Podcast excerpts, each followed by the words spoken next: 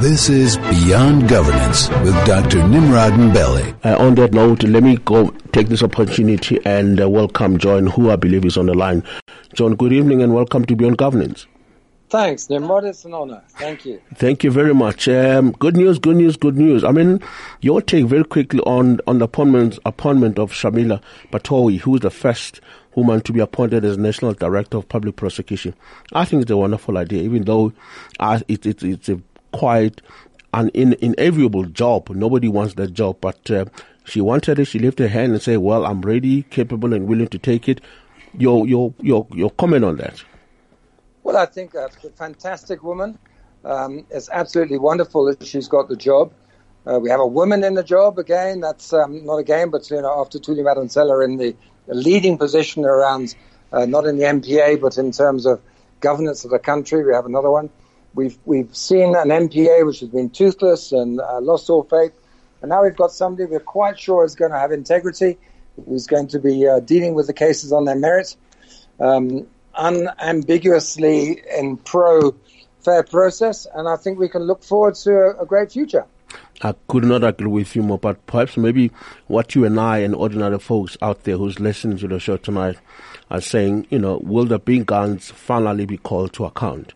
Will the big boys, those who are who have big pockets, who have been so evasive over the past ten years or so, will they, you know, finally be brought to book? Because this is not a this is not going to be an easy job. It's not it's, an, it's not an easy portfolio. It has a huge political ramification. Hopefully, finally, the NPA will grow some teeth. Well, I think the NPA will grow some teeth. I think it's already got them with it being in place. I think behind the scenes, what we're seeing is an unraveling of state capture and the organs of, of good governance and control being put back into shape. And I'm sure that people will be brought to account. But our job is not revenge, although that's necessary that people are accountable. Our job is to build a new future. And so we need to get people out the way, get the money back that's been stolen, because that's all stolen from people who need to have great development, um, new hospitals, houses, education, uh, get that money into the system again, and progressively marginalize those people and over time bring them to account. Um, it's necessary that we have a sort of uh, public and clear accountability um, so that people don't get caught into this again. But it's equally necessary we come together to be um, assiduous and ruthlessly focused on developing a better future for the country. And talking of the better future, we can't talk of better future without energy, can we? Um, huh. The reason why I'm talking about energy, I mean, uh, look what is happening to these kinds of load shedding. I mean, I'm sure, I mean, this is such a very painful experience, as it were. The question for me is, who do we hold accountable, John? Do we hold the do we hold the boards accountable? Do we hold the shoulder accountable? Because ultimately, this kind of this kind of colossal uh, malgovernance, at some point, somebody needs to take accountability. Who you and well, I, it's very where, where tempting do you go? for us to say, who can we hold accountable? Let's fire somebody, and the deal and the problem goes away. Actually, this problem goes back into the roots of state capture with the Tegeta mine run by the Guptas. They had um, they were supposed to provide um, you know, four million tons, I think, of coal. Um, they undersupplied Eskom by that amount, and they sold exactly that amount on the international markets for a three billion profit that went offshore. So, who's accountable for that? Well, the accountancy firms who didn't call them to account, the board members, and the of um, the executive of Exco to some degree, but mostly the board members. Who put those board members in place? Um, who who held them in place and didn't and allowed this to happen?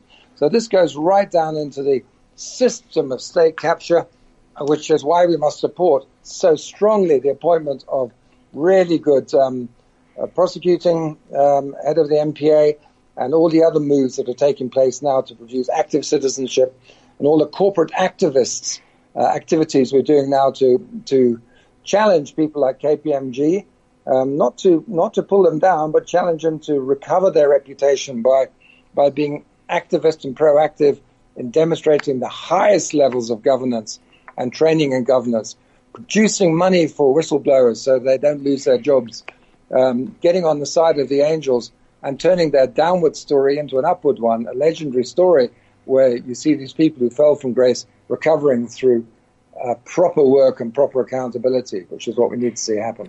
Uh, talking of accountability there, John, we have just picked up from uh, uh, Ted Blom, who is a senior energy expert. He was interviewed in one of the radio station, and according to him, as um, as um, Telkom, I mean, sorry, Eskom lost 1.1.4 trillion um, because of these kind of shenanigans. I mean, that's that's that's quite a substantial amount of money.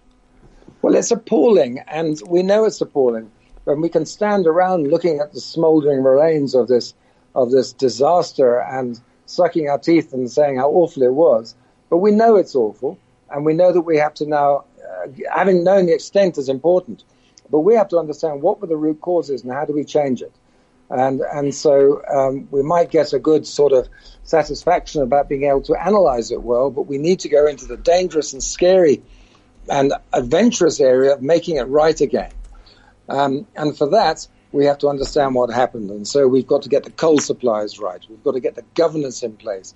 We've got to prosecute people who break the law. We've got to change the um, control of, of tax and judiciary and what, what, all the organs that are, are been co-opted or colluded with state capture. We have to unpack that again, get behind who we believe has the characters who to to get this in place. And uh, whatever you vote, you vote for character, not for party these days, and vote for policies, not for history.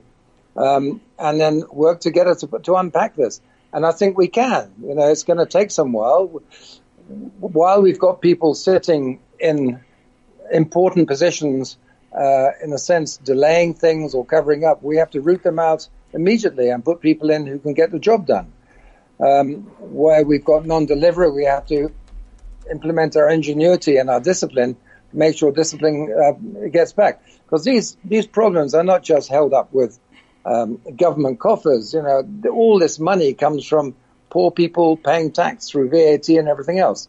Um, it's a betrayal of trust, and so public servants need to we need to support the ones who are obviously serving the public, and just completely get rid of ones who are not. I'm afraid. Thank you very much, Tim. I, I really appreciate your inputs. That was, um, you know, uh, John, um, who is the dean and the director of, um, um, at the Henley Business School. Uh, John, thank you very much. Your perspective and uh, views on this very complex issue um, is greatly appreciated.